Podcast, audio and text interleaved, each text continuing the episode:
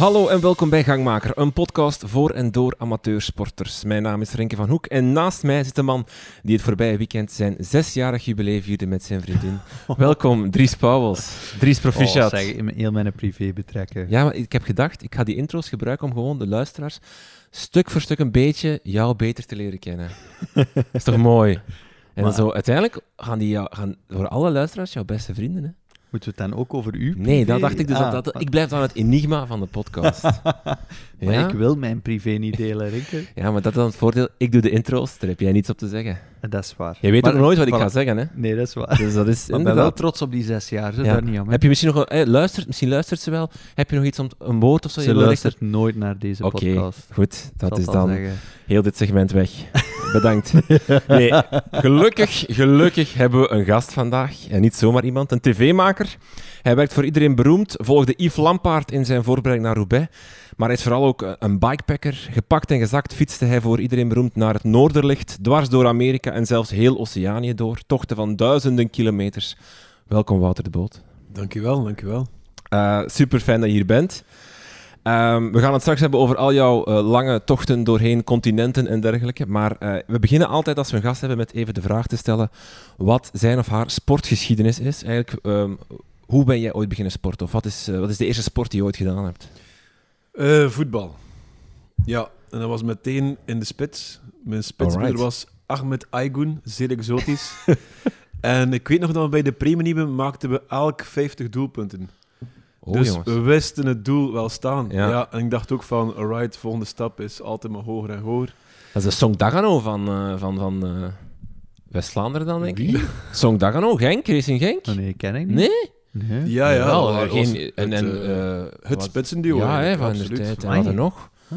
Stroepaar en, dan weet ik niet meer wie dat was. Stroeper en, ja. En nu heb je Ik zou dan eerder denken aan Koller Radzinski. ook, ook bijvoorbeeld. Maar- ik weet niet wat bij jullie maar was ja. qua grootte, of wat er dan... En wel, ik was echt wel de grote. Ahmed was zo echt wel de technische pocketspits. En die ook wel een goede voorzet had. Ah, Dus dus ja, ik, Cole eh, Radzinski. Ja, ja, het was toch zoiets. ja, ja. Maar, maar, spijtig genoeg is dat verhaal één, denk ik, gestrand rond mijn 16, 17. Eh, want toen heb ik eigenlijk een beetje de liefde voor de fiets ontdekt. Mhm. Eh, en ik heb me dan ingeschreven bij de Meulenbeekse Molenspurters. Ehm, en mijn allereerste wedstrijd die was die van de Keizer der Nieuwelingen in Tielt. Toch een vrij gerenommeerde wedstrijd bij de Nieuwelingen. Eh, maar er was een probleem, er was niet genoeg plaats in de auto van de ploegdirecteur. Dus toen zei hij tegen mij van, ja, misschien moet je met de fiets al naar daar rijden. Dat is een goed bewijs van opwarming. Toen wist ik al van, hmm, heel veel geloof is er niet. Dus ik ben gestart eh, aan die wedstrijd. Ik denk dat ik eh, vier ronden heb volgehouden. Toen had ik door van, wow, ik ben echt nog niet genoeg getraind.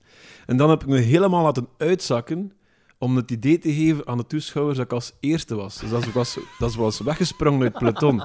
Om toch een keer dat gevoel te ervaren van, Ja, ja, ja, wauw, ja. dit is het dus als je alleen voor het, het peloton uitrijdt. Dus die goosebumps heb ik dan wel heel hard gevoeld, maar ik heb ook wel direct ingezien van, er is geen coureur aan mij verloren gegaan. ja. Dat is zo Hoe lang heb je in, het gekoerst? kort, in het kort eh, mijn, mijn sportgeschiedenis. Eh, hoe lang heb ik gekoerst? Eh, een half jaar, zoiets. Ja. Dan ben ik bij een DJ, bij een drummen, eh, ook nog judo gedaan, jeugdbeweging gedaan. En ja, dat was gewoon te veel om, om nog echt topsport te gaan doen. Ja. En wanneer kwam dan het, het, het bikepacken, de, de, de tochten daarbij? Is dat, is dat iets dat specifiek voor, voor iedereen beroemd ben gaan doen? Of is nee, dat iets- eigenlijk niet. Eh, dan moeten we eigenlijk al doorspoelen tot, oh, ik denk dat ik toen een jaar of 29 was of zoiets. Dan ben ik heel veel beginnen reizen en frustreerde ik me voornamelijk in het feit dat ik zo altijd moest wachten op bussen of afhankelijk was van andere mensen. Dus dan Ja. dacht ik van oké, met een fiets sta ik ook overal waar ik wil. En dat ben ik beginnen doen, eh, ik zeg het rond mijn 29, 30. En dat viel samen met het eerste seizoen van Iedereen Beroemd. En op maandag, een redactievergadering, vertelde ik altijd over de dingen dat ik had meegemaakt.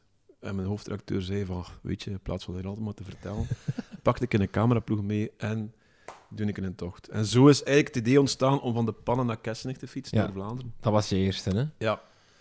En daar heb ik heel veel geleerd. In die zin dat ik eigenlijk altijd maar wou fietsen, maar dat ik ook wel moest zorgen dat ik mensen tegenkwam. Maar ik was wel een stuk, ja, mm, misschien wel wat schuchter of zo in het begin. Mhm. Nee, want dat is niet zo evident natuurlijk. Als je iemand tegenkomt, wilt Mhm. vreemd, om Ja, daar direct ja. ook het verhaaltje uit te halen. Dus daar heb ik wel heel veel geleerd. Eh, vooral op vlak van allee, hoe dat je mensen aanspreekt en daar iets uithaalt. het is pas eigenlijk het noorderlicht, het jaar erop, of een jaar en een half erop, dat ik ja, echt wel alleen op weg was en die, die ontbering moest ondergaan. Want dat was, allee ja, achteraf bekeken het slechtste idee ooit. Dat was mijn grote droom om, om het noorderlicht te zien, vol een bak. En ik dacht, als ik dat kan combineren met, met fietsen en nog een keer reportages maken Ja. richting het noorderlicht, ja, dat, dat concept klopt precies wel. Maar ik kwam in Stockholm en daar was het min 15. Hmm. Dan denk ik 200 kilometer hoger was het al min 30. En de dagen die gingen op en toe, dat was... Ja, want je, je had daar de krant bekeken en eh het Maar stond ja, dat erin. was... Allee, ik dacht van, waar ben ik in godsnaam mee bezig? En die dagen, dat was om 10.30 uur was het klaar en denk om 1.30 uur was het al terug donker. Dus ik heb heel veel in het donker gefietst en Ja. heel veel in de kou gefietst. En vooral ook gefietst om die kou te hebben. Mhm. En het grote probleem was, als ik mijn batterijen oplaadde bijvoorbeeld, voor de, de, de camera, ja, na twee seconden was dat terug gepasseerd door de kou. Ja, ja. Dus er was een slimme zweet die zei tegen mij, je moet dat eigenlijk bewaren op de warmste plaats van je lichaam. Wat dat betekent dat ik eigenlijk vanaf Stockholm ongeveer tot aan Kiruna, helemaal in het noorden, met twee gigantische batterijen in mijn onderbroek heb gefietst. Dus maar echt, meen je dat? maar echt, ik meen dat. Want dat was de enige manier. En natuurlijk, als je mensen aan het interviewen zit, ja, dan moet je ook zien van, oké, ik moet die, een nieuwe batterij steken. Dus ze hadden je hand in je onderbroek. Die blik van die mensen, ik kan dat nooit vergeten, dat staat mijn netvlies gebrand. Ja. Oké, we zijn goed vertrokken. Ehm, wacht, hè. Eh, we hebben dus... Het, het bikepack begint eind, einde 20. Mhm. En daarvoor, wa- hoe, hoe was je conditie? eh, als je, als ja, je ik dan heb begint? altijd wel gefietst, want mijn grootvader die was eigenlijk een, een, een coureur in spe, eerlijk gezegd. Ah, ja. Ja, die had wel talent. Maar dan is op zijn negentiende, geloof ik, zijn vader overleden. En dan moest hij zijn fiets aan de nakangen en, en gaan metsen. En, Ja. en zodat er brood op de plank kwam. En mijn vader ook, die, ehm, die fietst ook elke dag. Alleen nu niet meer, nu is hij met pensioen. Maar die fietste elke dag van Mullenbeke naar Brugge. Dat was 30 kilometer op, 30 kilometer terug. Dus ik ben niet van de facteur gemaakt. Alhoewel, ja, een facteur kan ook goed fietsen. Eh, Ja. Maar ik wil maar zeggen, het zit er wel een beetje in. Het zit er wel een beetje in. Ja. ja. Dus je ging dan gewoon op zondag fietsen met de, met de vrienden? Of, of hoe moet Ja, ik dat ja zien? alhoewel dat ik wel iemand ben die niet... hey, Zo'n groep fietsen, dat ligt me niet zo niet, Nee. eerlijk gezegd. Ik ben heel graag alleen onderweg. Ja. Mhm. Ja, Geluk dan als we straks over de reportages gaan Ja, praten. dat wel, dat over wel. Oceanië, Ja, waar, ja, waar je door de Outback... eh, Ja, ja, ja, je moet wel heel goed alleen kunnen zijn. Ja, ja, ja. feit, ja. Ja, want op uw, allee, op uw website heb ik gelezen, er staat letterlijk, Wouter, eh, nee wacht, ik moet het volledig zeggen. Ehm, het is iets dat bij u op school vaak op de rapporten te lezen was. En er staat bij, Wouter moet zich minder manifesteren en zijn rebelse karakter wat afzwakken. Mhm. Ik vraag mij dan, want ja, dat bikepacken is iets dat je vooral alleen doet. Mhm. Hangt, eh, heeft dat daar ook mee te maken? Weet je, het, het probleem was vooral dat ik nooit... Ik nam nooit iets for granted aan. Dus als die leraar iets aan het vertellen was, dan dacht ik van ja, lees je ook maar af in je, in uw boeken zo. Dat is waar Ja. eigenlijk ook. Ja. En er- ik had zowel een paar vakken, bijvoorbeeld geschiedenis, ik was daar enorm in geïnteresseerd, maar ik frustreerde mij enorm dat dat enkel maar over de Eerste en de Tweede Wereldoorlog ging. Terwijl er zoveel interessante dingen te vertellen zijn en die vooral volgens mij een beter wereldbeeld geven dan enkel maar die Eerste en de Tweede Wereldoorlog. Mhm. Als ik in Amerika ging gaan fietsen, als ik in Australië ging gaan fietsen en ik wist totaal niks over de Aboriginal geschiedenis bijvoorbeeld, dan, dan zakte mijn broek af. Dan dacht ik van, eigenlijk moeten we dat weten wat er hier gebeurd is, want dat is waanzinnig. Hmm. Maar dat passeert zo aan misschien een heel vluchtig in een geschiedenisles, maar niet genoeg. Mhm. En ja, dan manifesteerde ik me wel een keer door te zeggen van... Ja, ja, wat weet jij daarvan, zo dat.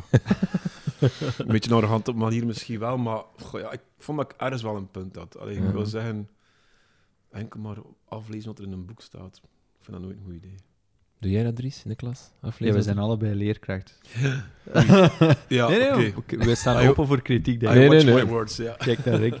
Ik lees niet af in een boek, hè. Eh, hey, wat ben mij allemaal... eh, ik lees dat soms af, maar ze vinden dat heel tof. Ja, oké. Nee, nee, we gaan daar niet over. hè. We gaan het vandaag hebben over, over bikepacking. Ehm, het ideale, Wouter, zou zijn, moest je mij overtuigd krijgen dat bikepacking super tof is, want dan heb ik voor de rest van mijn leven mijn vakanties gewoon gepland en dan moet ik ook inderdaad al dat gedoe met vliegtuigen en al die dingen niet doen. Dus dat is een beetje jouw doel vandaag. Ehm, als eerste, ehm, eh, was, was de, de, de, naar het Noordlicht jouw eerste echte grote, lange Toch wel, bikepacktocht? toch wel. Daarvoor had ik wel een paar kleiner gedaan, naar Zwitserland, eh, Barcelona, ook met mijn vriendin mee onder andere. Eh, maar echt zo de, dat, je, dat je zegt van... Allee, het Noorderlicht was echt een enorme uitdaging, zowel fysiek als mentaal. Ja. Dus ik denk ook dat ik Oceanië maar heb kunnen doen omwille van het feit dat ik Noorderlicht en Amerika gedaan had. Ja. Mhm. Als wij voor de eerste keer hadden gestuurd van, kijk, hier, dat is 3000 kilometer rechtdoor door de Outback, dan ging ik gezegd hebben, no fucking way, daar Ja. ik niet aan. Ja. Dus je hebt die wel, allee, die opstapjes had ik wel nodig Mhm. ehm, voor, voor het Noorderlicht. Want ja, qua ontbering blijft een hand wel nersten, denk ik. Ja. Mhm. Ja, dat wel. Was het eerste deel van Noorderlicht, eh, dan denk ik vooral aan, eh, het bestaat uit drie afleveringen. Ik heb de, de indruk dat de eerste twee afleveringen, dat het eigenlijk nog redelijk vlot Ja, liep. dat heel, heel vlot. En in Duitsland vond ik de mensen zeer vriendelijk. Ja, ja mij echt ook waar. op. Echt waar. Natuurlijk, als je de taal spreekt, scheelt het ook al. Hè. Mhm. Mhm. Ehm, dus mijn Duits is, is, is niet slecht, dus op dat vlak was al een meevaller. Denemarken, daar had ik wel een taal, taalprobleem. Mensen boven de 45, 50 hadden Engels, dat was niet zo, zo briljant. Eh, Stockholm, of vanaf Zweden ging het dan terug beter.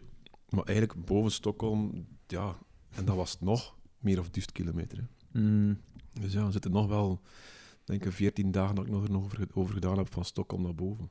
Je doet al die tochten alleen, hè? maar compleet Nee, alleen. Hè? nee, nee. That's a myth. Nee. Ah ja, oké. Nee, nee, Ben ik niet.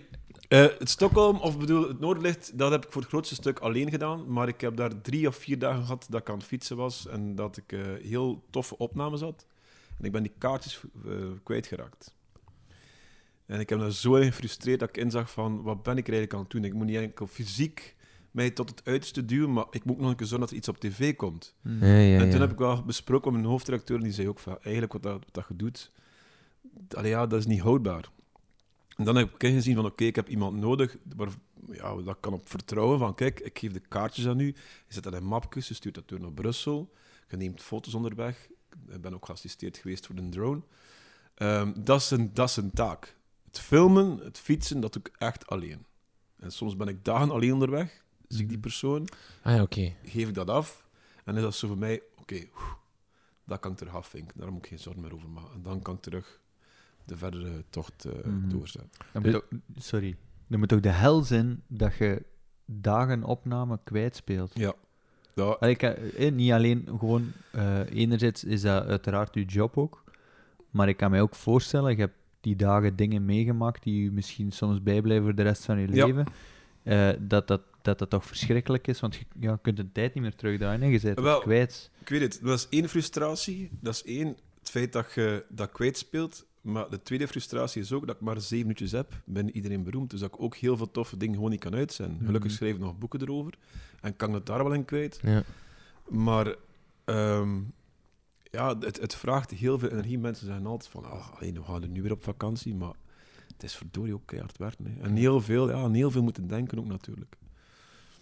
Ehm, ja, ik zeg het altijd als ik terugkom van zo'n reis, denk ik van, nooit meer. En dan komt er een nieuw idee en dan ben ik toch weer vertrokken. En ja, Ja. zo werkt het. Met wat voor fiets doe je Ja. een goede bikepack? Ehm, ik heb Amerika gedaan met een Stevens, Noordlicht ook trouwens, waar ik zeer tevreden over was. Eh Noordlicht heb ik zelfs een stuk met spijkerbanden gefietst. Ehm, maar voor Oceanië hadden ze mij al afgeraden om met een ketting te fietsen. Omdat er heel veel stof is natuurlijk in de Outback. Dus ze hadden gezegd van, kijk, werkt met een riem en roll-off met 14 versnellingen. Mhm. En dat was dan een eh, Koga World Traveler. Mhm. Die wel een stuk zwaarder was dan die eh, Stevens. Ja. Dus ik vond dat wel een vrij logge fiets om, om dat soort toeren mee te doen. Ik denk de volgende tour dat ik doe, ga ik terug voor een lichter model gaan. Ja. Ja. Maar goed, je hebt natuurlijk hè, twee zakken vooraan, twee zakken Ja, ja, achteraan. ja. Camera's overal geïnstalleerd. Die zijn verbonden met een grote camerabatterij, die ook nog een keer 6, 7 kilo weegt. Hoeveel weegt Dus- je fiets in totaal? Ja, maar ik wou het niet Je wou het niet nee, ik weten. wou het gewoon echt niet weten. Natuurlijk moest ik wel om op het vliegtuig te geraken, maar die fiets woog ja, voor lood. Ja. Ook nog een keer 6 liter water elke dag mee Mhm. in Oceanië. Dus je sleurt wel mee natuurlijk. Maar ja, ik kom altijd terug als. Dus Ja? Niet, ja, ja, val over benen. Er scheelt niet, niet, veel, niet veel meer over natuurlijk. Ja. Omdat je, je verbruikt zoveel, hè, jongen. Je zweet zoveel uit. En Mhm. ja, er zijn ook niet veel momenten dat je zegt, kijk, ik ga vanavond goed gaan eten, maar de mogelijkheid daar gewoon niet toe is. Dus waar zou je van ver verdikken? Integendeel. Ja, want het is echt wel hetgeen wat dat je tegenkomt, daar kan je eten en voor de rest That's it. Ja, hè? Op Stuart Highway hadden ze soms stukken van 280 kilometer. En, en dan moet je je echt ook inbeelden. Links bush, rechts bush en een rechte baan en that's it. hè. Ja. Er is niks- zit toen, hè? Australië. Nu zitten we terug in, in Ja. Australië, ja. Daar heb je gewoon echt, echt niks. Dus dan moet je wel zorgen dat je grief mee hebt, natuurlijk. Mm. Dat is echt... eh, ik denk de eerste aflevering kom je een, een koppel tegen en dat zegt van... eh, If you leave here... Ja. Ja, nee, ik- You're going to see a lot of loneliness, Ja. no shops, no houses, en nothing. Ja. die... En ik zie, me nog, ik zie nog mijn lachje zo van... Grappig, ja. Maar Ja. toen wist ik waarover dat dan. En Ja. ik zeker die eerste... Denk die eerste week heb ik meer aan stoppen gedacht dan doorgaan. Ah, ja. Ja, sowieso. Sowieso. Echt waar, dat was... Allee, je moet niet... Je hebt niet enkel de weg. Dat je weet, 3000 kilometer altijd maar rechtdoor. Je hebt de luchtvochtigheid, je hebt de temperatuur, Vliegen. je hebt de vliegen die constant irriteren, die overal in, Mm. in je oren en in je neus willen kruipen. Je hebt eh, de mentaliteit van de outbackers. Het is niet zo dat die mensen daar voor de plezier gaan leven. Allee, meest hebben wel iets te verbergen. Dus ze zien aan de camera, ze is niet altijd even hap op geweest. Je hebt de, de spin die willen doodmaken. Je hebt de, de, de krokodil. Je hebt de slangen. Ja, ja, ja, ja. Dat zeg je ook op een gegeven moment ergens, hè, dat je ergens gaat kamperen aan de kant van de weg en je zegt, je moet er wel oppassen, want hier leven de drie giftigste slangen of Ja, zoiets. ja, voilà. Dus dat zijn allemaal factoren die er nog een keer bij komen. Ja. Terwijl dat eigenlijk er moet voor zorgen dat je elke dag je kilometers fietst. En dat je natuurlijk een reportage maakt die ook nog een keer boeiend genoeg is om te zeggen: kijk, ik mag er 42 afleveringen rondmaken. Mm. Want dat is wel echt de, de focus hè, van de rep. Eigenlijk, jouw, jouw leed, zal ik maar zeggen, Ja. zit niet zo heel veel in de, in de, de, de afleveringen. Hè. Het is Ja. vooral die gesprekken die je in beeld brengt en, en, en Ja. de ontmoetingen die je Wat ik hebt. ten alle tijden wil vermijden, is dat mensen altijd kijken van, ach, arme, den dien weer. Want Ja. ik heb er zelf voor gekozen om het te gaan doen. Ja, het is geen Dus- Tom Waas gegeven, zo, hè, zo Nee. Marathon des Sables, hè, dan zie je Tom Waas afzien. Hè, dat, Ja. dat zie je meestal met Ja. Tom Waas. Die is Ja. ergens iets aan het doen dat je denkt, zot, en Ja, ja, hij is aan het afzien. Die zie je altijd af. Ah, ja, hè. Het is niet dat, hè, dat, je, dat je doet. ja, nee, maar hij, hij doet ook een wedstrijd. Hè. Ja, ja, ja. Van mij, weet je, of dat ik nu twee weken later aankom of niet, eh, dat maakt niet uit. Hè. Nee, Ja. ik, ik denk wel, elke reis wordt pas heel sterk, denk ik, als je ook goede ontmoetingen hebt. Mhm. Mm. Soms zijn die luchtig, soms zijn die vluchtig, soms zijn die zeer intens. En natuurlijk, na vier maanden heb dat allemaal opgestapeld. Dus voor mij duurt het wel een maand voordat ik zo even terug op mijn neffen kom. Mensen die mij terugzien aan mijn reis zeggen meestal van de zombie. Omdat ik kan gewoon niet, nog niet mee met, met snelle systemen. Ah, snap oké. dat, dat gaat om te snel voor mij. Ik, heb nog, ik zit nog veel te veel in die wereld daar. Ik moet nog veel te veel zo alles een beetje een plaats geven. Niet enkel in mijn hoofd, maar ook nog een keer in de montage. en Mm. Ja, maar op. Ja. Want is dat omdat je jezelf... Want dat gevoel heb ik soms ook. eh, Enerzijds getoond niet dat je aan het afzien bent, maar daarbij toon je ook nog eens eh, helemaal je eigen mening bijna nooit. Nee, nee. Dat valt mij ook op. Ja, Eh, ja. Er wordt iets verteld en ik kan mij voorstellen, sommige delen van de reportage die dat je maakt, denk je, ja, wat is, die, wat is die gek nu aan het zeggen of wat Ja, is die allemaal aan het vertellen? Allee, is dat moeilijk op zo'n moment, om, dat, om je eigen Nee, mening voor nee. jezelf te houden? Ik vind mezelf op dat vlak echt niet belangrijk. echt waar. Ik vind... Ehm, en als ik dan mensen... ey, als ik dan complimenteer omwille van de reportages, zeggen ze ook van, je kunt zo mooi iemand op een piedestalletje zetten. Een gewone mens zetten zo een beetje hoger. En dat kun je enkel maar doen door zelf een beetje lager te gaan Mhm. zitten. Ehm, en dat zal ik blijven doen ook. Ik ben er echt van overtuigd dat de sterkte van, van zo'n reportage enkel komt als je de juiste persoon op de juiste manier in beeld brengt. Mhm. En mijn mening is totaal irrelevant, vind ik. En dat ik afzie, ben niet helemaal akkoord. Ik denk dat er ook wel stukken in zitten Ja, die ja, ik afzien ook. Mm. Zeker. Maar daar ligt zeker de focus niet op. Ja. En dat kunnen we, in, in het boek er wel meer. En omdat er ook wel in het boek heb ik ook wel meer, alleen mijn persoonlijke bedenking bij alles. Maar in die zeven minuutjes tijd, als ik Ja. een keer mijn eigen mening moet ventileren en nog een keer moet tonen dat ik afzie, dan blijft niet veel niet meer over voor die Nee, persoon nee. dat ik in beeld wil brengen. Ja, en ik begrijp wel, dan wordt het een avontuur. Allee, dan wordt het echt een verhaal over jezelf en eigenlijk niet meer Ja. over al hetgeen Ja. wat, wat je ziet en wat je tegenkomt. Ja, ja, ja. Zo is dat. Kan je met elke fiets gaan bikepacken? Kan ik met mijn eh, Ridley-fiets die daarnaast je staat... eh, In principe wel. Als, weet je, die, die een fiets moet ook een beetje een vriend worden. Hè? Ja. Dus eigenlijk, hoe beter dat je je fiets kent, hoe, hoe, eh, hoe makkelijker dat wordt. Op een of andere manier. en En met, met kennen bedoel ik dat je hem ook wel moet vertrouwen of zo. In het begin ook met die eh, World Traveler, ja, ik moest ook een beetje inrijden. Ik had zo wat bochten gepakt en ik voelde... En dat werd zoiets mentaal die een bocht, dat, dat, begon zo hoekig te worden. Dus die fiets had een beetje een, een haat-liefde verhouding mee. Zo. Mm. En dat heeft dan een tijdje geduurd voordat ik zo me echt goed voelde erop. En Mhm. dan heb ik, heb ik zelfs het zadel van de vorige fiets daar ook op gezet. Een Brooks, die echt al goed in, ingezeten was. Maar in principe, ja, natuurlijk, met die fiets door de Outback gaan, dat is ook al verhaal. Wat, is, wat heeft een goede bikepack-fiets? Eh, Eh, je moet vooral stevig zijn. En als, je, als het niet stevig is, dan moet je vooral zorgen dat je zelf aan je fiets kunt werken. Ja. Want ik heb eigenlijk maar drie platte banden gehad bij de World Traveler. Eh, en voor de rest heb ik eigenlijk geen grote mechanische pech gehad. Ja. Met die stevens wel, dan moest ik wel wat spaken vervangen. Maar eh, je moet weten, die fiets moet op, op een vliegtuig, die ja, belandt overal. Dus als je met dit soort, dit soort fiets gaat, moet je wel zelf kunnen werken, denk ik. Mm. Ja. Oké. Dus dat is eigenlijk een, een van de eerste belangrijke dingen eh allee, die luisteraars en wij eigenlijk moeten meenemen als je wilt bikepacken. Zorg dan dat je je fiets zelf kunt herstellen. Ja, dat je hem goed kent. Ja, ja absoluut. Rinken. Ja, dan val ik af, hè. Tenzij, tenzij nogmaals dat je zo'n echt goede bikepacking fiets koopt, die, like in mijn geval, een heel stevige fiets is, Ja. waar dat je geen miserie mee hebt. Is dat eigenlijk echt een apart segment van fietsen? Ja, toch wel, Bikepackingsfietsen? Ja, toch wel, Ja. toch wel, ja. Je stuur is, is het eerst en vooral anders. hè. Ik, ik, ik, ik fiets Ja, je hebt een, een vlinderstuur. Ja. Is dat ook een specifieke reden? Maar ja, hey. Maar ja, hey. En Ja. wa- waarom? Ja. moet ik erachter op mijn fiets zitten? Ja. Eh, constant diezelfde houding. ja. Terwijl als je even verpakt, dan zitten die andere rugspieren te, te Ja, werken, hè. ja, ja, ja. Dus daar gaat het om, hè. ja, Ja, tuurlijk. Ja, ja. Dat is de reden waarom dat je zo'n stuur hebt, omdat je iedere keer van Even houding van- kunt veranderen. ja, van boven, van onder, Ja. opzij. Je Ja. kunt wel liggen ook.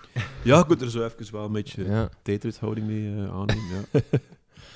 Eh, wat neem je mee? Wat zat er allemaal in jouw, jouw tassen? Je hebt dus twee tassen, eh, twee fietstassen, zoals we ze eigenlijk traditioneel kennen, heb Ja. je hangen. ja Achteraan. denk, hoeveel was dat?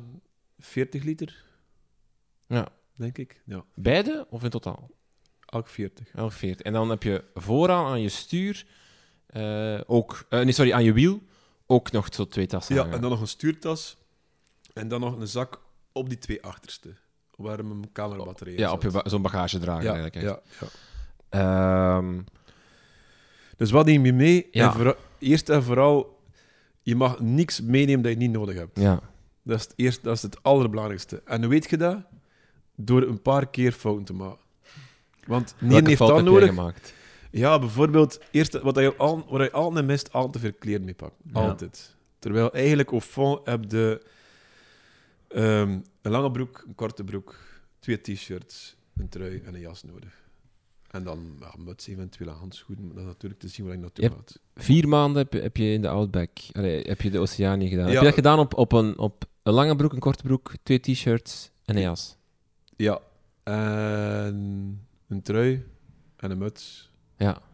En nog zo dunnere handschoentjes. Twee paar sokken. Twee paar sokken. Eh, gewone schoenen, allee, fietsschoenen, eh sandaal. Dat zijn er al, denk ik. Je, zal, je mag het eh, checken ook, de reportages gaan mij nooit in andere kledij zien. Hè. Ja. Dat is altijd datzelfde oranje dingetje met die, een, denk bordeaux een trui eronder. Ja. En in de Outback was die zwarte met iedereen beroemd logo erop. Ja, en zwarte korte broek en Ja. dat zit. Dus ook, als ik die vraag krijg, ook, dat is meestal van de vrouwen uiteraard. Hoe heb je dat gedaan met in de was? Dan moet ik altijd toegeven dat ik inderdaad ja, maar twee onderbroek mee had. En dat je soms een keer drie dagen met dezelfde onderbroek rondrijdt. Ja. Maar goed, gelukkig, die mensen daar in de Outback, dat is, ja, dat is nog niet dat dat zijn de meest frisse mensen. Allee, ja, dat valt niet zo goed, dat valt niet zo op. Dus. Nee. Oké, dus Ja, minimaal aantal kleren. Want Ja. uiteindelijk zit je toch zit- zit op die fiets, hè. Het is Ja. niet dat je, dat je een casino gaat binnenstappen of, eh, nee, voilà. of een restaurant gaat... C'est ça, eh. Natuurlijk, ik heb ook nog heel veel kamermateriaal mee. Ja, ja, waardoor dat ik daar een beetje moet rationeren. Ehm, een kaart had ik in het begin ook niet nodig. Het was altijd maar rechtdoor. 3000 kilometer.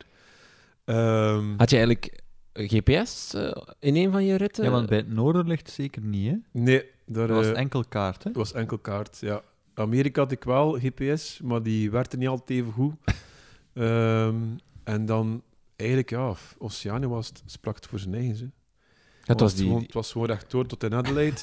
en dan van Adelaide moesten de Great Ocean Road nemen. Ja. een bekende route waar je niet links of rechts moet. Melbourne was dan de Tasmanian Trail. echt de moeite. Dat wil ik aan iedereen aanbevelen. Tasmanië is een eiland dat zo'n beetje ja, langs de kant wordt gelegd. Ja, dat is niet, wat mensen, men- mensen minder over weten. Maar ik vond dat een machtig eiland. Ik vond dat de max. Dat was de eerste keer in mijn leven dat ik echt het gevoel had van hier ben ik de puurste lucht ter wereld aan het inhouden. Is dat daar waar je de berg Ja, Cradle Mountain hebt? dat je toekomt en het eerste wat je doet is die berg beklimmen? Ja, Waarop dat je dan begint mensen tegenkomt die zeggen van ja, wij Ja. gaan terug, want en Ja. dat jij toch doorgaat Ja, en dan helemaal alleen bent? ja. Vond ik heel machtig. Ja. Ik ga dat nooit meer doen ook, eh, want ik ben nu papa geworden. Ja. En, eh, nee, dat was eigenlijk, was eigenlijk levensgevaarlijk. Maar mijn, mijn moeder zei vroeger ook altijd, zei ze, ik ken je al van kleins af als het manneke die voor een berg staat en altijd wil weten wat er achter die berg is. Ja. En dan beklim die berg en dan is dat eigenlijk niet zoveel anders dan daarvoor die berg. hè.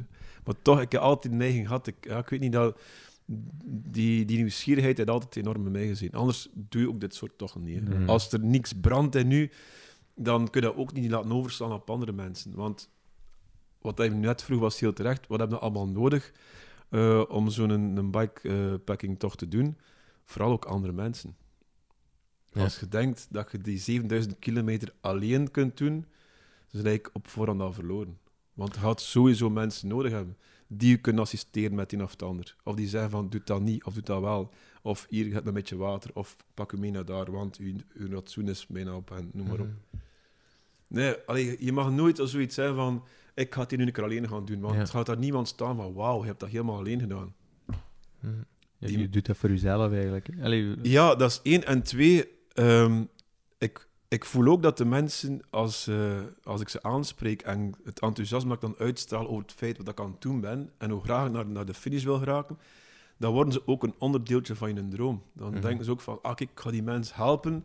En dan voelen ze zich betrokken ook in, in die droom. Dus je mag dat niet onderschatten, wat dat, ja, hoe, hoe belangrijk dat andere mensen dat ook wel vinden wat dat gaan doen. Allee, belangrijk. Hoe, hoe fijn dat ze het vinden om je te helpen daarin. Mhm. Dus je moet daar zeker niet schrik voor nemen voor dat, dat te vragen. Ik heb nog nooit geweten dat mensen zeggen, nee, je mag geen water in. Of nee, kan je geen koekje geven of flik. Ja. Dat gebeurt helemaal niet. Omdat je natuurlijk ook heel sympathiek overkomt. Hè. Ja. mm. Net als ik, ik ben benieuwd wat daar leeft, maar als zij daar iemand zien passeren met camera's op hun, op hun stuur en, en op mijn fiets, dan is ook zoiets van, hé hey, manneke, waar is die dan toen? Daar ben ik wel een keer benieuwd naar. En zo komt het eigenlijk heel gemakkelijk in gesprek Ja. met de mensen. Mm. Ja. Want in het begin heb je, in het begin van, eh, heb je daar eens aangekaart. In het begin vond je dat moeilijk om, je- om mensen aan te Ja. spreken en om daar een goed verhaal uit te krijgen. Hoe, hoe leerde je dat? Of hoe, wat is daar belangrijk bij? De eerste tocht was met een cameraman en een klankman in een golfkarke die me volgden. En iedere keer dat ik dacht van, ah, dat kan er iets tofs zijn, dan sprongen die uit de golfkarke en werd ik zo eigenlijk gevolgd. Dus we stonden daar eigenlijk met een cameracrew voor die persoon. En dat vond ik zelf intimiderend. Ja, dus dan ja, moest ja. ik er een manier vinden om dat zo die mensen ook op hun gemak te stellen. Ja, ik kan me inbeelden als je met soms boerkes die bezig waren op het land en baf staan er drie man. Dat was hier aan het doen en noem maar op. Dat kan intimiderend overkomen. Maar eigenlijk, vanaf het Noordlicht heb ik alles zelf beginnen filmen. En dat ging mij veel beter af. Mhm. En ik denk ook dat dat de authenticiteit van de reportages te goede komt. Ja. Dat je niet voelt dat daar een tv-aanwezigheid is. Mensen zien dat niet als, ah, die van tv is hier. Mensen zien dat als, dat is iemand die met zijn fiets onderweg is en niet dat vastlegt. Helpen de camera's wel om, om, om mensen geïnteresseerd te krijgen in... Het werkt aan de twee kanten. Ja. Soms werkt het als een nadeel, Ja. omdat je voelt bij bepaalde onderwerpen dat dat stokt, omdat er een cameraman bij is, of de camera bij is. En op andere momenten is het gevoel van, ah, die is wel content voor zijn verhaal te doen. Dus Ja. het werkt aan twee kanten. Want wat ik me afvraag is, stel dat je nu, nu niet zou doen voor tv. Stel je gaat gewoon, ik, ik wil bikepacken door Au- Australië of door Amerika. Ja. Zou je dan ook nog altijd zoveel mensen aanspreken? Allee, het is dan, want je moet het dan niet doen en je moet geen, geen content of inhoud. In ik vraag me gewoon af, in hoeverre maakt, maken die ontmoetingen de bikepack geslaagd of, of, of nodig? Heel nodig. Ja. Allee, als ik me inbeeld, hopelijk mag ik opa worden ooit. Welke verhalen gaan we vertellen aan het hartvuur? Die ontmoeting met die persoon of die persoon die meegepakt heeft naar daar. Mm. Het feit dat ik ga zeggen van ik heb 3000 kilometer rechtdoor gereden in Australië, ja, dat verhaaltje is wel vrij snel gedaan. Hè. Ja. Dus nee, ik, ik denk dat de, de, de reis ehm, gebeurt door de ontmoetingen. Daar liggen de herinneringen en daar verankeren de herinneringen zich. Ja. Ehm, nee, maar goed, het is ook wel natuurlijk... Ik, ik fiets heel graag, maar aan de andere kant ben ik heel nieuwsgierig. Hè. Dus het is een beetje, komt een beetje van de twee. Ja, ja, ja. Ik kan me inbeelden dat er mensen zijn... Hey, er is een gast hier in Turnhout, Kim Rijmakers misschien. Dat is ook wel een keer interessant om, eh, om, om uit te nodigen. Ehm, dus je weet, ik ben door, dwars door Amerika gefietst. Ik heb daar drie maanden over gedaan. En er is zo een bepaald punt in Montana waar dat je eigenlijk ja, een soort bureautje is. Die mensen zijn daar verantwoordelijk voor die Trans-American Bicycle Trail. Ja. Dus ze zorgen voor de paden en de kaarten en dat er foto's zijn en promoties, bla bla. Dus ik ging er naartoe voor een foto en omdat je dan op de muur mocht schrijven, kijk, ik ben die in België die dat gedaan heeft. En daarnaast hing er een foto van Kim Rijmakers, een Belg, zoveel jaar oud. Ik dacht, van, dat is ook al interessant voor die mens te betrekken in mijn reportage. Dus ik vraag het telefoonnummer en ik bel vanuit Amerika naar die gast die in Turnhout woont. Ehm, en ik zeg, ja, trouwens, wanneer heb ik dat gedaan? Ja, in 2017 geloof ik. En ik zeg, hoe lang heb jij erover gedaan? "Eh, 20 dagen, zegt hij. 6800 kilometer in 20 dagen. Oké. Ik ga het even uitrekenen, dat zal volgens mij een 420 kilometer per dag zijn. Dus dan slaapt hij gewoon aan de kant van de weg. Ja. En dan zei ik, maar kom aan, waarom doe je dat, jong? En dat bleek dan om een, een wedstrijd te gaan. Ja. En de eerste, de Amerikaan, was, deed dat zelfs in 17 dagen. En hij zei ook van, ik ben blij dat ik het gedaan heb, maar ik heb spijt dat ik enkel gefietst heb. Ik ben door zo'n mooi land gereisd, maar het is weg. Ja. Had jij targets van zoveel moet ik doen per dag van kilometers? Nee, Of? je kunt dat niet. Je kunt Nee. dat niet. Want als je een, een interessante ontmoeting hebt, en zit Ja, ja, constant ja. in je achterhoofd van, moet nog 80 doen vandaag? Ja. Nee, dat doe ik niet. En, wacht, ja... eh, Hey, eigenlijk, het komt erop op neer hè, dat je reis pas begint op het moment dat je plan verlaat. Hè. Dan Mm. begint het. Hè. Dan weet je dat je goed bezig bent, dat er iets aan het gebeuren is. Ja, het is zo. Het is, zo. Ja, want je, moet- je moet Het is een les sowieso... in flexibiliteit, absoluut. Ah, wel, want je moet ook sowieso dingen plannen. Je kunt toch niet, toch niet gewoon vertrekken en dan zien we zien wel waar we uitkomen vandaag? Of? Toch ben ik- wel. Is- Ja? Ja, ja, hoe, toch hoe wel. voorbereid ben je begonnen? ik denk dat bij de- in, in de Outback dat je, dat je in heel, heel in het begin zegt, ik moet goed voorbereid zijn. En dat Ja. je dan... Zien we je aan een tafel zitten, Ja. dat je met een kaart aan het meten bent en zo, maar, maar Ja. hoe, hoe, voorbereid was je? Oh, ja, achteraf bekeken. achteraf bekeken was dat een beetje een flop. Hè. Allee, ik was bij dingen geweest, Matthew Heyman. Ja, ja juist. Ja, ja, ja, ja. Een heel interessante eh, mens. En Shane McLeod van, van de... ja, de- van, de- eh, de hockey. van de hockey Ja. voor Nieuw-Zeeland. Ja. En dat was wel tof voor de reportage, voor die twee mensen in de reportage te hebben, maar eigenlijk au fond ben ik niet buiten gekomen met, met, een, met een, een waslijst van ah, en daar moet ik rekening mee houden, daar en daar en daar. Ik ben misschien te... On... Maar ja, goed, het werd een beetje aan twee kanten. Op het moment dat je eigenlijk te, Mm. te goed voorbereid bent, dan voel dat ook in de reportages, denk ik. Het is Mhm. net het goede dat je, dat je alles loslaat en dat je ziet van, kijk, wat komt er hier op mij af? En dat is een enorm risico, eh, wat dat soms ook verkeerd uitdraait. Want ja, ik zeg het, ik heb ook dingen niet kunnen tonen omwille van het feit dat bijvoorbeeld een drone, die waren me plots kwijt. Moesten we door die reportage draaien van een gast die op Nederland draait, eh, woont en elke dag met zijn bootje uit het vasteland komt. Er was ene kabel die het eiland met het vasteland verbond. Het was zeer winderig die dag en we zeiden ook van ja, hmm, misschien net iets te gevaarlijk voor te dronen. Maar ja, goed, ik stond onder- op dat moment onder tijdsnood. Ja. Dus ja, wat gebeurt er? Ja, fictieve man. En dan zie je gewoon in een drone zo rup, laat een oceaan binnen en denkt van... Ja, dat is een week aan beeld. dus dat, dat, doet wel, dat, dat doet wel zeer. Ja. Want Ton denkt er wel na over al die kilometers die je gefietst hebt en extra gedaan hebt om dat en al. Maar ja, goed, dat komt er ook bij kijken. hè. Hmm. Is dat vooral dat je, dat je het ergst vindt dat je dat kwijt, kwijt bent gespeeld? Of zijn er nog andere die... Eh, dat is nu één waar ik onmiddellijk op kom. Uh, camerastatief gestolen in Nieuw-Zeeland. Gestolen? Gestolen, ja. Maar gestolen, let op. Ik had het eigenlijk ook wel een beetje laten staan, te lang. Eh, dus, maar ik had niet verwacht dat dat zo snel Ja, ja. gepakt zijn. Want Ja. eh, af en toe ga je ook iets doen, ga je eh, op een boot of, of ga je... dan- Wat doe je dan met je fiets? Probeer je die altijd bij iemand achter te laten? Ja, ja, let? sowieso. Ja, ja, Want ja, ja, met die camera's kan je hem ook niet gewoon met een goed slot vastleggen of zo, hè? Denk nee, ik dan? nee, nee, nee. Dat is meestal Ja. bij de mensen thuis, ja. ja. Ja.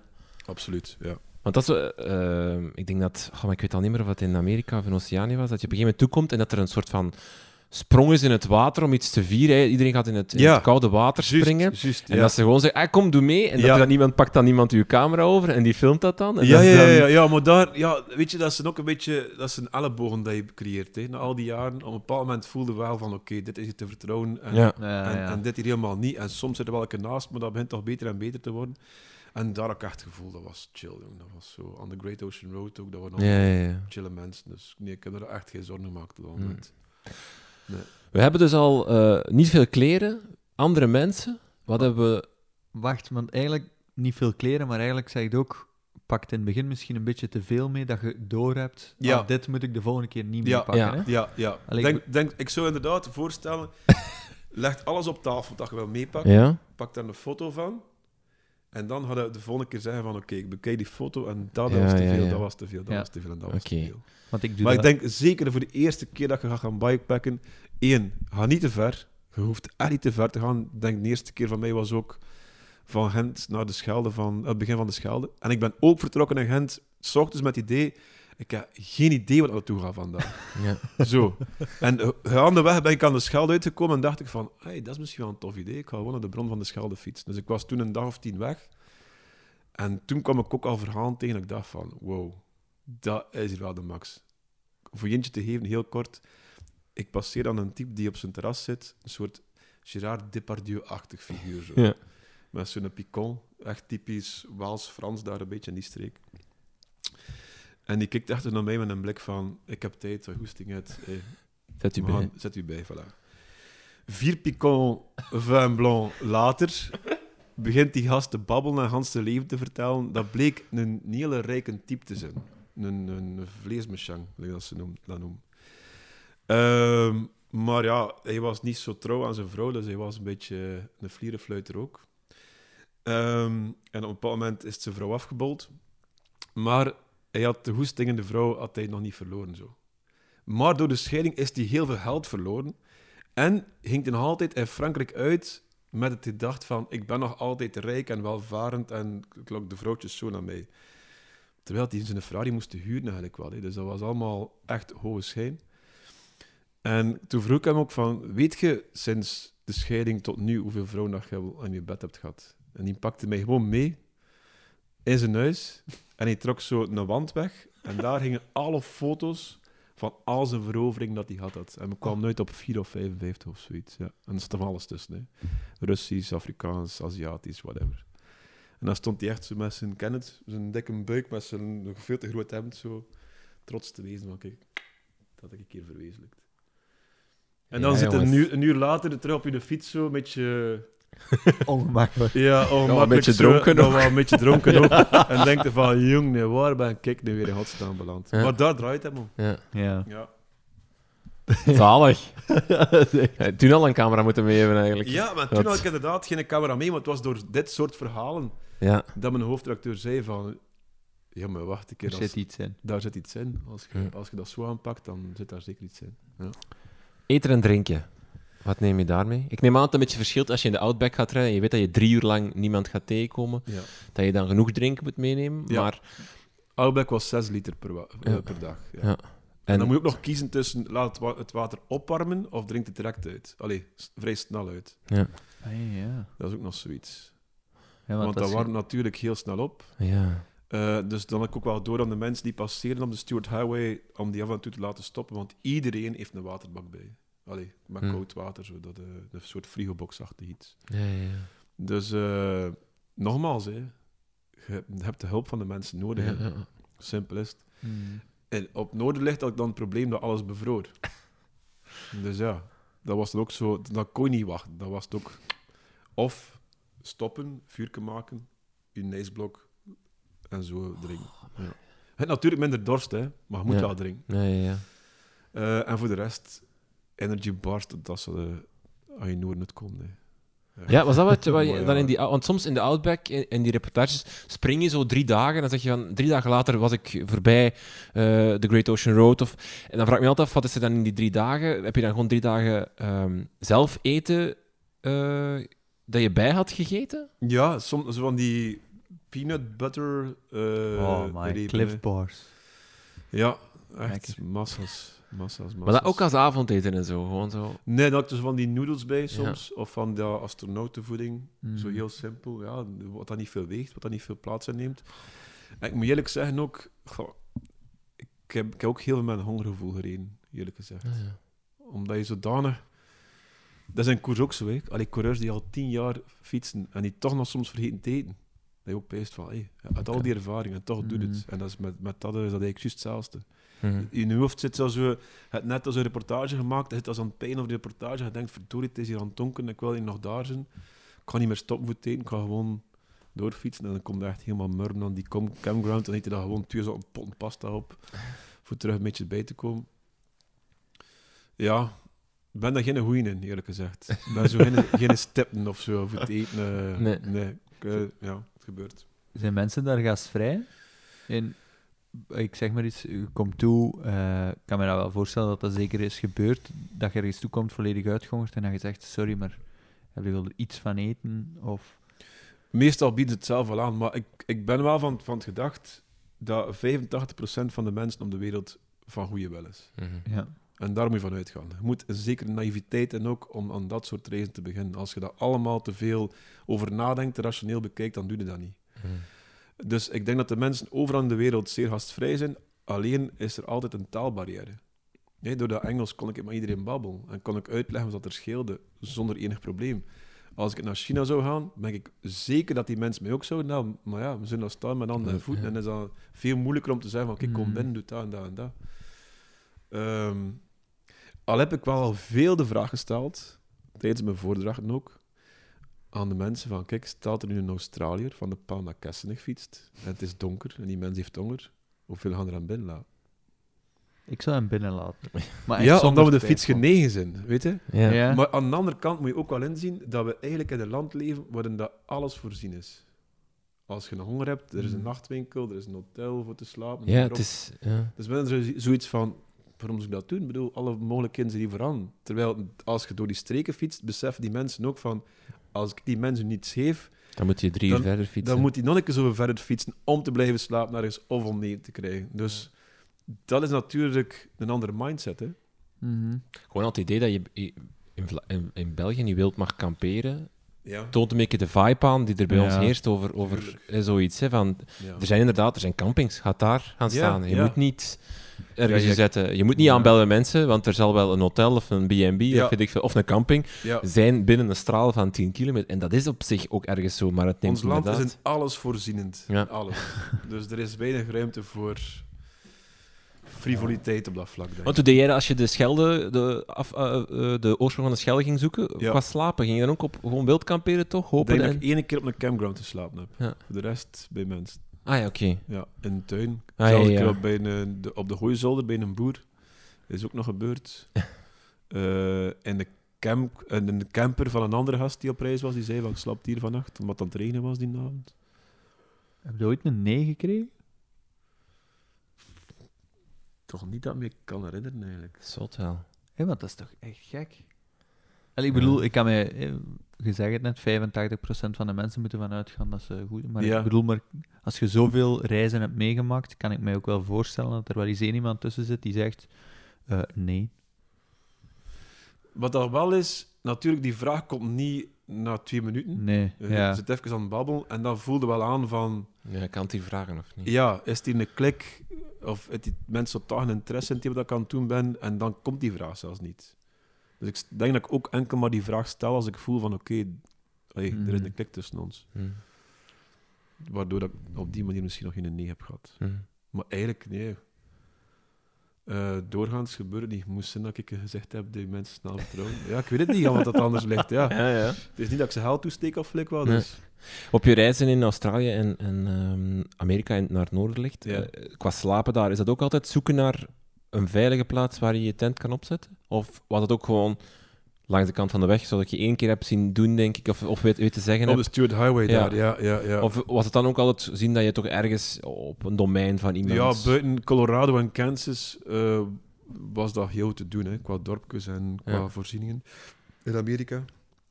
Dus eigenlijk maar echt... eh ja, ik hier in het noorden ligt, heb ik ook wel twee keer eh, in het bos geslapen. Hm. Dat was freaky, man. Dat zal wel. Akelig, jongen. Dan worden echt alles, hè. Maar echt alles. Doe je nooit dicht. Eh, Want ja, je weet wel, het is winter. Die beren houden de winterslaap. Maar toch heb je zoiets van, ze zijn er wel. Dus Ja, ja, ja. stel dat ik ze wakker heb gemaakt met mijn snurk of flik wat. Allee, ja, dat begint allemaal te pijzen Ja, ja, natuurlijk. ja, En je mag dat niet doen, maar... Ik ken al mijn everzwijnen. Ja, ook al. Kijk, ja. Oeh, echt. Ja, Ja. als ik gelopen in Italië ook, en dan komt er zo wat, wat kakken tegen, en dan denkt al, oeh, dat, is wel, dat ziet er vers uit. Mhm, Nee, dat gaan we niet doen. mhm.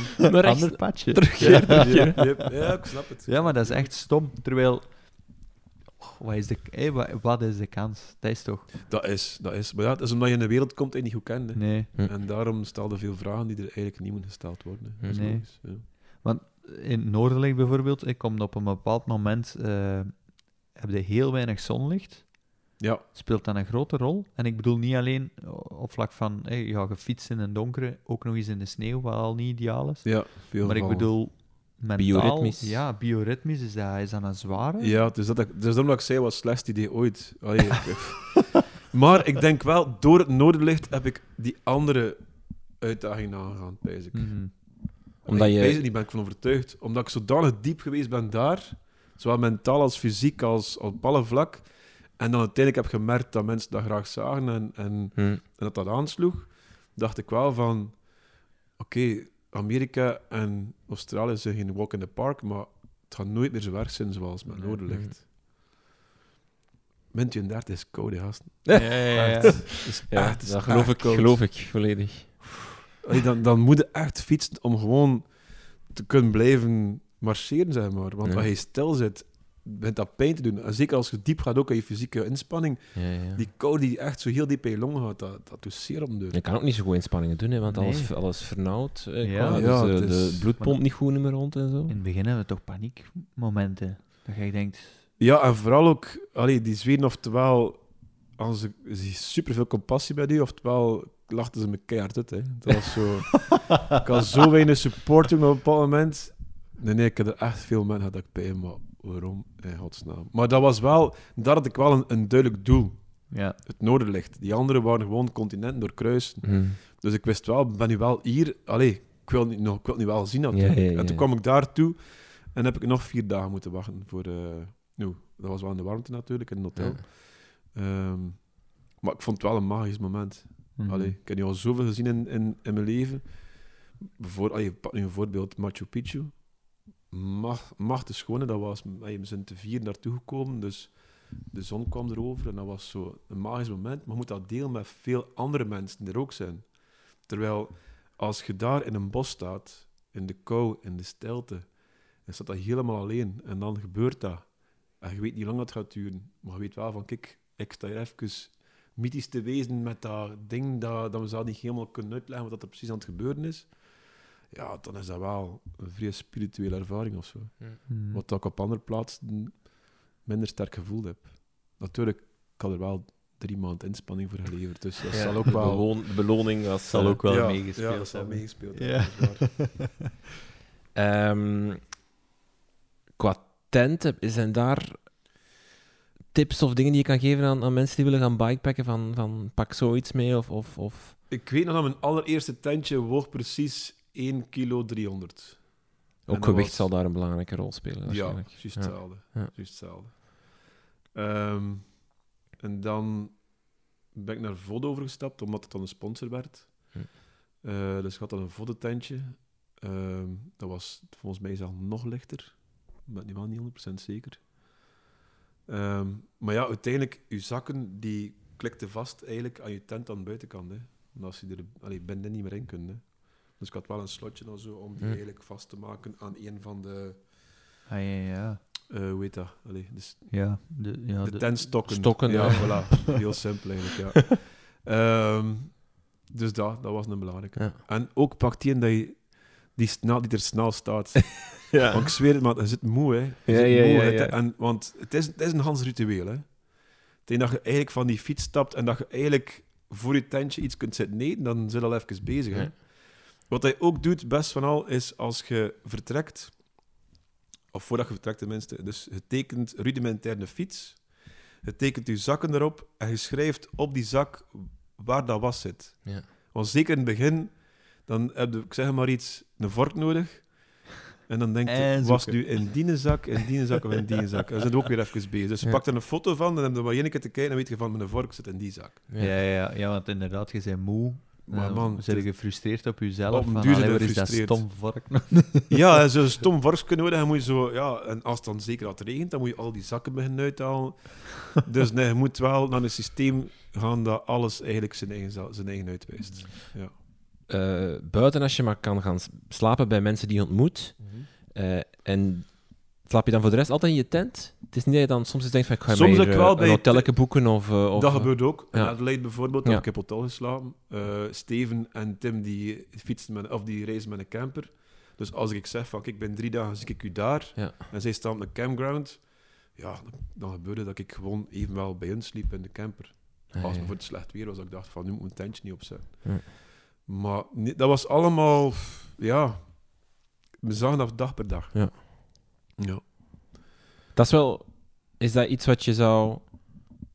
Is dat iets s- cruciaal aan bikepacken? Dat je gewoon dat dag per dag doe- ziet en doet en Niet te beleeft? veel plannen. Niet te veel plannen, eerst en vooral, en vooral niet te veel kilometers plannen. Mensen sturen mij dingen door, e-mails door met een handse planning, dat ik denk van, hey, je had wel een mooie plan, hè? Ja. je wilt er ook wel een beetje van genieten. Ja. Ik zie dat je 120 kilometer per dag gaat doen.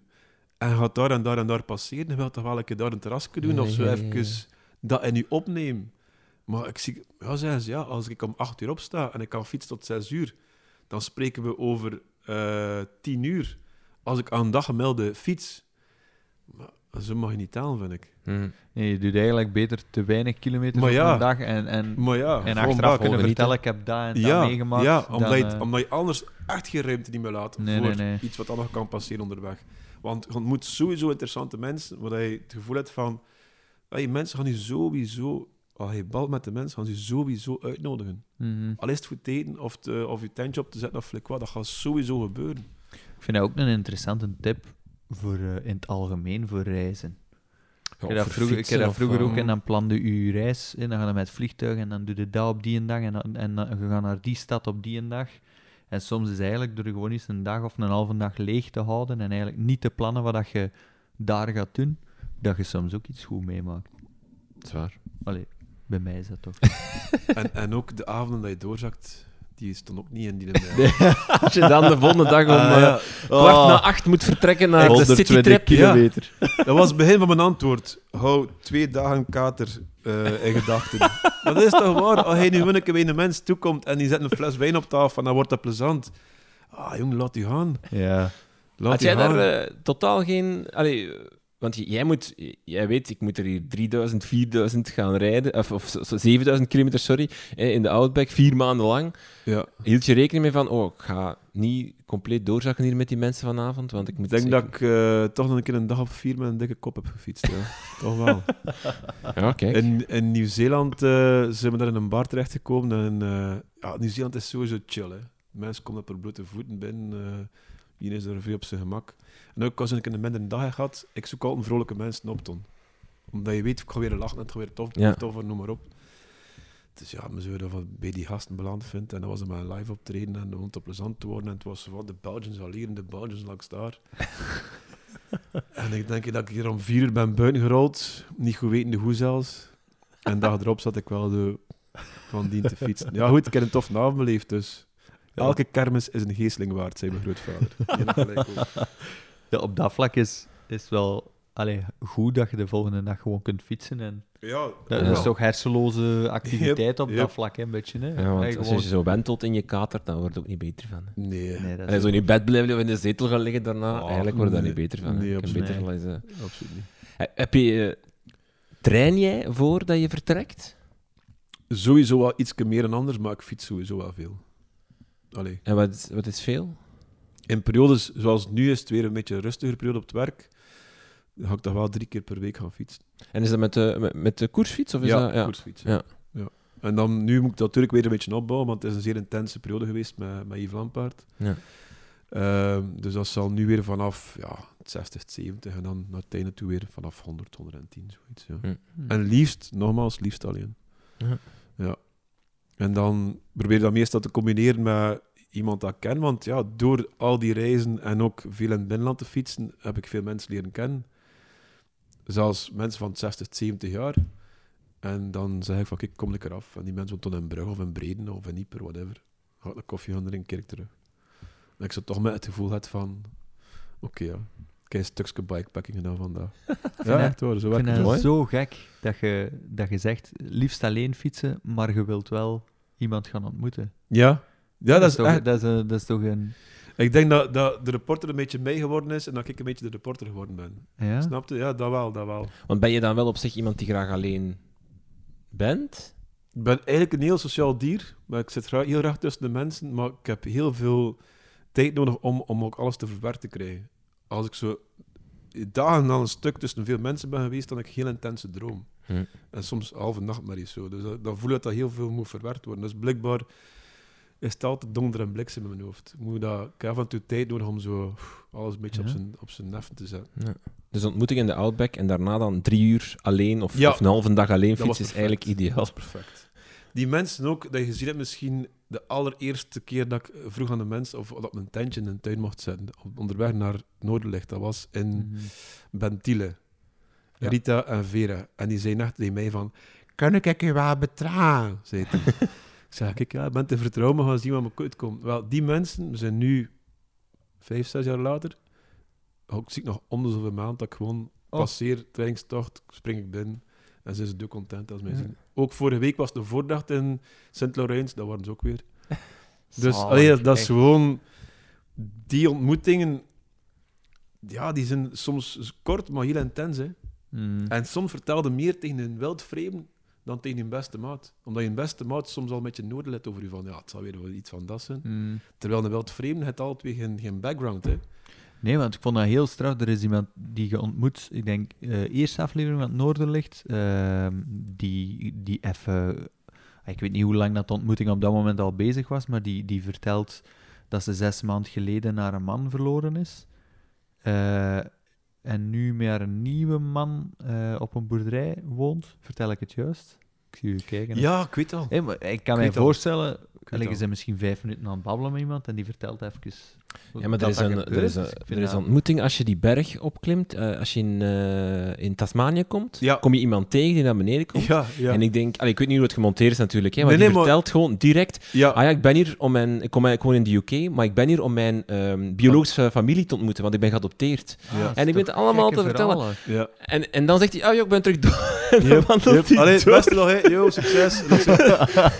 Fuck, wat is het? Wat ja, en een verteld? super zot verhaal ook, want, het, Ja? eh, allee, dus, dus, Ja. want de vader was dan eh, gebleven, maar dan toch terug vertrouwd. Het was toch echt iets heel, heel, allee, heel persoonlijk. Ja. Ja. Dat, dat, dat- op zich weten we dat eigenlijk al. Hè. Martin Helle heeft ook zo, op een andere manier, ook zo reeksen gemaakt voor, voor dan toen nog Man bij het Hond, waarin hij ook zo door landen reist en gesprekken voert. Maar het is Mhm. toch zot hoe snel... Allee, we weten natuurlijk niet hoeveel gesprekken je voert waarin dat, dat niet gebeurt, maar hoe vaak dat, hij, dat, dat jij ook mensen tegenkomt die dan eigenlijk in no time ehm, heel hun levensverhaal vertellen of, of hun ziel blootleggen. Mhm. Ik denk dat er drie stelregels zijn. Hè. Eén, durf te vragen. Ja, dat, Maar dat, dat In het je begin deed ik dat ook niet. Ja. Omdat ik dacht van, goh, zou ik nu wel... Maar ik heb nog nooit meegemaakt als ik een vraag stel, dat ze kijken naar mij van, oh, stel, wat zou hij nu? Of vraag hij? Nog nooit niet meegemaakt. Dus één, durf te vragen. Twee, leg geen oordeel in uw vraag. Hm. Want dat is ook een belangrijke. Soms hoor ik ook bij reporters, bij iedereen beroemd, dat ik denk van, maar, ik voel al aan uw adem wat dat je eigenlijk zelf aan het denken zit. Ja. Doe dat niet. Hm. En drie, hou af en toe een keer je mond, hè, jongen. Lust het gewoon, hè.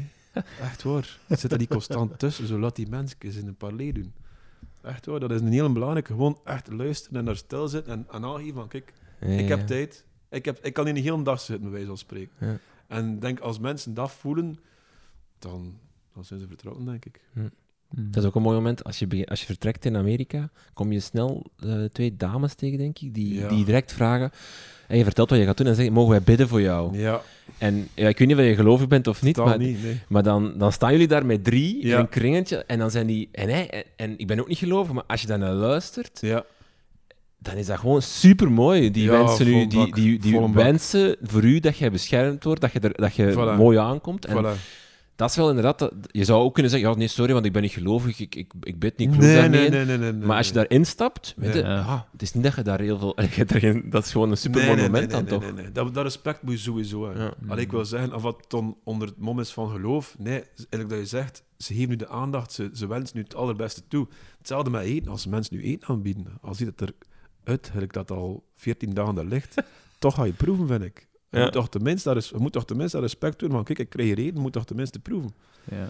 Ja, daar valt en staat alles mee, toch? Ja, ja. Dat je gewoon respect hebt voor al wat dat er om je heen En gebeurt, want... ja. Dan kan je nog proeven en zeggen, ja, sorry. Ja, dan kun je nog zijn dat je een heb- hebt. Hè. Ja, zo maakt ze met mijn mopje van af en het is gebeurd. Maar dan komen we terug op het punt dat hij zei van... ik hoor u zo weinig uw mening verkondigen. Dat is toch niet nodig dat ik daar zeg van... Ja, maar ja, ik ben zelf niet geloven en ik... Nee, Nee, nee, nee, ja. absoluut. Versta je? Ja. Laat, laat het gebeuren. En als kijker had hij ook wel uw mening formuleren en waarschijnlijk ook wel uw gedachten erover hebben. Maar daar, daar, op dat moment was dat heel belangrijk. Het tweede was wel... Of ik had wel een, een aantal andere problemen. Eén, ze kon mijn naam niet uitspreken. Ja, altijd Walter. Walter, of zelfs het Royston. Er heeft iemand Royston genoemd. Allee, Royston en Wouter, hoe ver kan dat van Ik elkaar vond het staan? grappig dat in de ondertiteling ook altijd Walter werd. Ja, ja, dat, op de duur zei ik zelf Walter, hè, omdat ik dacht van... En toen, where you're from? I'm from Belgium. Where's that? Ja. Waar ligt België? Maar aan de andere kant, in their defense, als ik u een lege map toon, Ja. een kaart toon van Amerika, en ik vraag, toon me waar Nevada is, Ja. kunnen wij dat als Europeaan ook niet. 50 Nee. States moet dat eens doen, een spelletje. Je kunt zo, dat zo, eigenlijk- name the 50 States of America, dat is echt moeilijk. Ik kom er niet. Allee, Ah, voilà. Ja. ja. Een deel in het vak. Ik geef aardrijkskunde. Volgens mij Ah, kun ja, jij er geen 50 geven. Nee, ik we gaan kan dat ze niet straks doen. Nee, nee, nee, we gaan dat niet Sowieso oppakken. Dat is echt zot. Kei veel alle met een 50 M. Er zijn superveel staten met een M. Maar goed, we wijken af. Ehm, heb je, heb, want hè, we hebben al veel gevraagd, zijn er mensen die nee gezegd hebben? Eh, jij zegt van ja, je moet, je moet deelnemen aan wat, wat de mensen ja aanbieden en, en geen Ja. oordeel hebben. Maar heb je zelf ooit toch nee moeten zeggen dat mensen bepaalde dingen aan je, aan je vroegen of voorstelden om te doen of om, om, om in mee te stappen? Dat je, dat je zei van ja, nee, sorry, maar dit gaat voor mij te ver? Dat moet met die wapens geweest zijn in Kentucky ergens, denk ik. Ja, ja. Ja, daar heb ik waarschijnlijk wel wat... Daar ben ik wel afzijdig geweest, denk ik. Of toch inderdaad een beetje weigerachtig. Eigenlijk doet een band niet. Ja. Nee. Hey, het is sowieso al een les in flexibiliteit, die reizen. En All in gaan. zolang dat ik het niet voel van ik kom hier, mijn leven komt er in gevaar, dan, dan blijf ik gaan, ja. Ben je bang geweest? Yep. Vertel. Zeker. En dan, dan, dan een keer in, in een werelddeel waarvan ik dacht van daar gaat nooit die bang zijn. Dat was in Nieuw-Zeeland. Het eerste stuk. Dus Auckland, dat is de, de stad van het Noordeiland. Ja. Helemaal, of toch bijna helemaal in het noorden van Noordeiland. Heel veel toeristen vliegen daarop in. En daar komen ze dan eigenlijk zo de toeristenroute naar beneden. Maar ze gaan nooit naar boven. Dat bovenste stuk tussen Auckland en Cape Ringa, dat is ongeveer een 400 kilometer, dat wordt de vuilbak van Nieuw-Zeeland genoemd. Ja, ik vroeg me af waarom, maar ik had het snel door, want heel veel armoede, heel veel criminaliteit, heel veel moorden ook. Ehm, maar ik dacht van ja, dat gaat voor mij wel meevallen, maar dat viel niet zo goed mee. Dus ik ben vertrokken helemaal in het puntje, Cape Ringa. Ik denk dat ik een uur of twee onderweg was. Ik was een beeld aan het filmen over van de oceaan. En er komen zo'n aantal van die motards rondom, rondom mij rondcirkelen. Getatoeëerd, tot in haar gezicht, rood doorlopende ogen van druis of van alcohol. En die waren nogal geïnteresseerd in mijn camera's. Dus ik dacht van, ben hier uur weg in Nieuw-Zeeland en de kans zit er al in dat ik hier volledig beroofd word. dus wat doe je dan? Dan probeerde het geweer van schouder te veranderen en dan begint de interesse te tonen in hun. Dus ik begon van, ja, tatoeëerd en wat is hier de betekenis van? En dan merkte dat die neer er wel in meeging, dat hij zei van, kijk, dat is een Maori-traditie. Hoe hoger dat wij getatoeëerd zijn in ons hoofd, hoe belangrijker dat wij zijn. De linkerkant is van de moedersgeschiedenis, rechterkant van de vadersgeschiedenis. En die begon er al zo op door te surfen. Totdat zijn maat erbij kwam en die zei van, kijk, wij zijn eigenlijk getatoeëerd tot in het diepste van onze ziel. Die draait hem om, trekt zijn broek naar beneden, doet zijn bilspleten op en kon inderdaad vaststellen dat hij dat in het diepste van zich getatoeëerd was. en toen dacht ik, ja, hier moet maar afronden, hier moet weg, want dit gaat de verkeerde kant uit. Dat was wel een moment dat, het was kantje boordje. Dat, Ja. Ofwel was ik daar alles kwijt, Ja. oftewel gebruikte ik de kracht van het woord tussen en ja, ik heb ermee kunnen Ja. het, was, het was gepasseerd. Maar heb ik wel heel veel schrik gehad. En dan gewoon met schrik rondgereden van, dit is hier gewoon een Zeker. Af en, gevaarlijke toe, buurt. af en toe ook zelfs een keer een oprit opgereden. In de zin van, kijk, ik ben gearriveerd. Terwijl dat ik nog soms 30, 40 kilometer moest. Omdat ik voelde, ja, ik voelde mij niet goed. Nee, dat was... Want er mensen achter je reden? Of omdat er... Ja, dan zo wat lawaai maken, dan zo wat toeteren. En allee, ja, weet je, de... Ja, en in je hoofd maakte waarschijnlijk om een duur ook van alles al. Ja, ja, ja, Ja. ja, En vooral, ja, je weet inderdaad, dat je met heel duur materiaal rondrijdt. Ja. Die Tuurlijk. camera's zijn wel wat waard, natuurlijk. Dus ja, dat had geduurd tegen Auckland. En dat was dat gedaan. Zeg, Is het eigenlijk een- want ik weet dat Matthew Heyman er iets van zei, van dat ze in Australië niet per se zo fiets-minded zijn, of, of zo... Nee, nee. Is het eigenlijk een fiets... Als mensen zeggen van, ah, we gaan naar Australië, we pakken de fietsen mee. In de is steden wel. Ja. In Melbourne was er zelfs elk jaar een eh wannabe Paris-Roubaix. Dus echt waar, ze bouwden... Zo heeft die Matthew Heyman dat gewonnen. Ja, ja, ja, ja, ze, ze bouwden daar een soort ehm Parijs-Roubaix parcours na. En ze deden daar heel enthousiast over, dus eh, ja, daar leeft dat wel echt wel. Ah, ja. De Great Ocean Road eigenlijk ook wel, hè. Adelaide, zo die kant, waar dat dingen vandaan is. eh als je de winnaar van Tour. Ah, ehm, Cadel Evans. Evans. Cadel Evans, Ja. ja. Ja, Dus het leeft wel, het koers aan zich. Maar in de Outback eh fietsen, nee, dat... eh, mm-mm. dat niet. Alright. Wat brengt de toekomst, Wouter? K- Ga je nog... eh, want je hebt nu op het einde van de, Ocean, eh, van de Oceanië-tocht, Ja. krijg je telefoon of bel je Ja. naar je vriendin of naar je vrouw en dan wordt er aangekondigd dat je, dat je vader wordt. Ja. Dat is dus gebeurd. Ja. Ehm, ga je nu, zou je nu nog, nog terug doen? Vier maanden onderweg, vijf maanden onderweg? Voor zo'n lange tocht? Verandert dat iets? Ja, vol bak. Ja. Zijn jullie zelf vader? Nee. Ja. dat kan je niet meer zo Maar nee, dat, dat, dat, bedoel ik, dat bedoel ik. Veel mensen zeggen ook tegen mij van... Het gaat veranderen een keer dat je papa zit. En dan dacht ik ook van, maar ja, die microben zitten toch in Ja. mij, dat raakt het toch niet zomaar uit. Maar toch beginnen we wel anders na te denken over de dingen. Mhm. toch Ja. wel. Omdat, je ziet dat, je ziet dat kindje hè. Allee, dat is... Hm. Ik kan, dan, ik kan me dan nee, niet, niet inbeelden. Maar als je dat zo'n paar dagen moet missen, dan begint te knagen. Dan ben echt te knagen. mhm. Dus eh ga ik dan nog die opoffering brengen, zo van vier maanden weg te zijn om een klein te missen? Ik weet dat niet. Dus ze hadden met een heel goed project moeten afkomen. Eh, niet alleen dat, want ik denk wel dat ik nog een fietsproject ga doen. Maar ik ga geen vier maanden meer doen. Nu, aan de Ja. andere kant, ik ga niet... Ja, ik heb het intussen gedaan. Hè. Ik heb Oceaan nu gedaan, ik heb Amerika nu gedaan. Ik denk dat Zuid-Amerika ooit ook nog wel op mijn lijst staat. Ja. Maar dan moet die klein misschien wel weer wat groter zijn. Ja. Maar ik ga sowieso een nieuw fietsproject doen voor één. Dat zal in 2022 zijn. Dat is nog niet super concreet, maar dat komt er wel. Ehm, Kan je daar iets over zeggen? Of is dat het, onder zal, embargo? Kunnen we vragen? het zal geen rubriek worden, ik had het zo zeggen. Ah, ja. Het wordt echt een programma en daar ben ik heel blij om, omdat ik zo hard gevloekt heb in die montagecel. Ja. Want wij Ja, hebben gekeken naar de 14 nu ja. versies. De lange En dat zijn de lange afleveringen. Ja, ja, ja. Die zijn dan geremonteerd echt? Of is dat gewoon Ja, die zeven minuutjes allemaal achter elkaar? ja er zijn wel wat andere beelden die eigenlijk niet, in de, die hem niet de montage hebben gehaald. Maar dat is toch veel toffer om te Ja. kijken. Allee, voor er Ja, echt in te komen, heb Ja, je ja, toch wel een aantal... heb toch wat tijd nodig om zo in dat verhaal te kruipen. Terwijl op 6, 7 minuten, dat was soms echt zo vloeken dat ik dacht van, ik wil dat er nog in, maar mm, dat gaat niet meer omwille van dat en Mhm. dat. Dus En- ben heel blij dat die kant En is het weer in de bikepacking sfeer? Dat misschien Ja, niet zo ja. lang, maar het is wel... Jij hebt je fiets die eh, trekt doorheen een bepaald... Ja, Oké. is stom ze van de expertise dat ik nu heb Ja. opgebouwd om te zeggen van, ik steek ze in een doosje en... eh, Ja. Nee. Alright. Er zijn wel een andere mensen die mijn job willen overpakken. Dat heb ik ook al gemerkt. Ja, veel... En die ook mailen met foto's erbij. Gelijk, wauw, kijk, Ik kan het. ja, eh, wat vinden, moet ik het zo en zo en dan zo doen. En ik, in alle eerlijkheid en met, met de beste bedoeling antwoord ik ook op die mails, omdat ik, allee, iedere mens die ik kan aan het fietsen zetten, is toch, Ja. is toch een win. Ja, Absoluut. Ah, ja. En eh Yves Lampaard terugvolgen voor Roubaix, is dat eh, terug een plan? Of, of... Ik zou hem voor de rest van zijn leven willen blijven volgen. Echt hoor. Ik had gedacht dat je ook een bikepacking programma met Yves Lampaard en jij samen. Maar Dat- misschien is dat wat tegen dat je zo alleen... Nee, nee, nee, nee, nee, dat ligt ook op de plank. Ah. Echt hoor, ja, ja, ja, daar ben er ook al over nagedacht. Nee, het was, het was zo plezant om die mensen te volgen. Het is, het is zo'n crème van de gast te volgen. Ik moet zeggen, de laatste aflevering...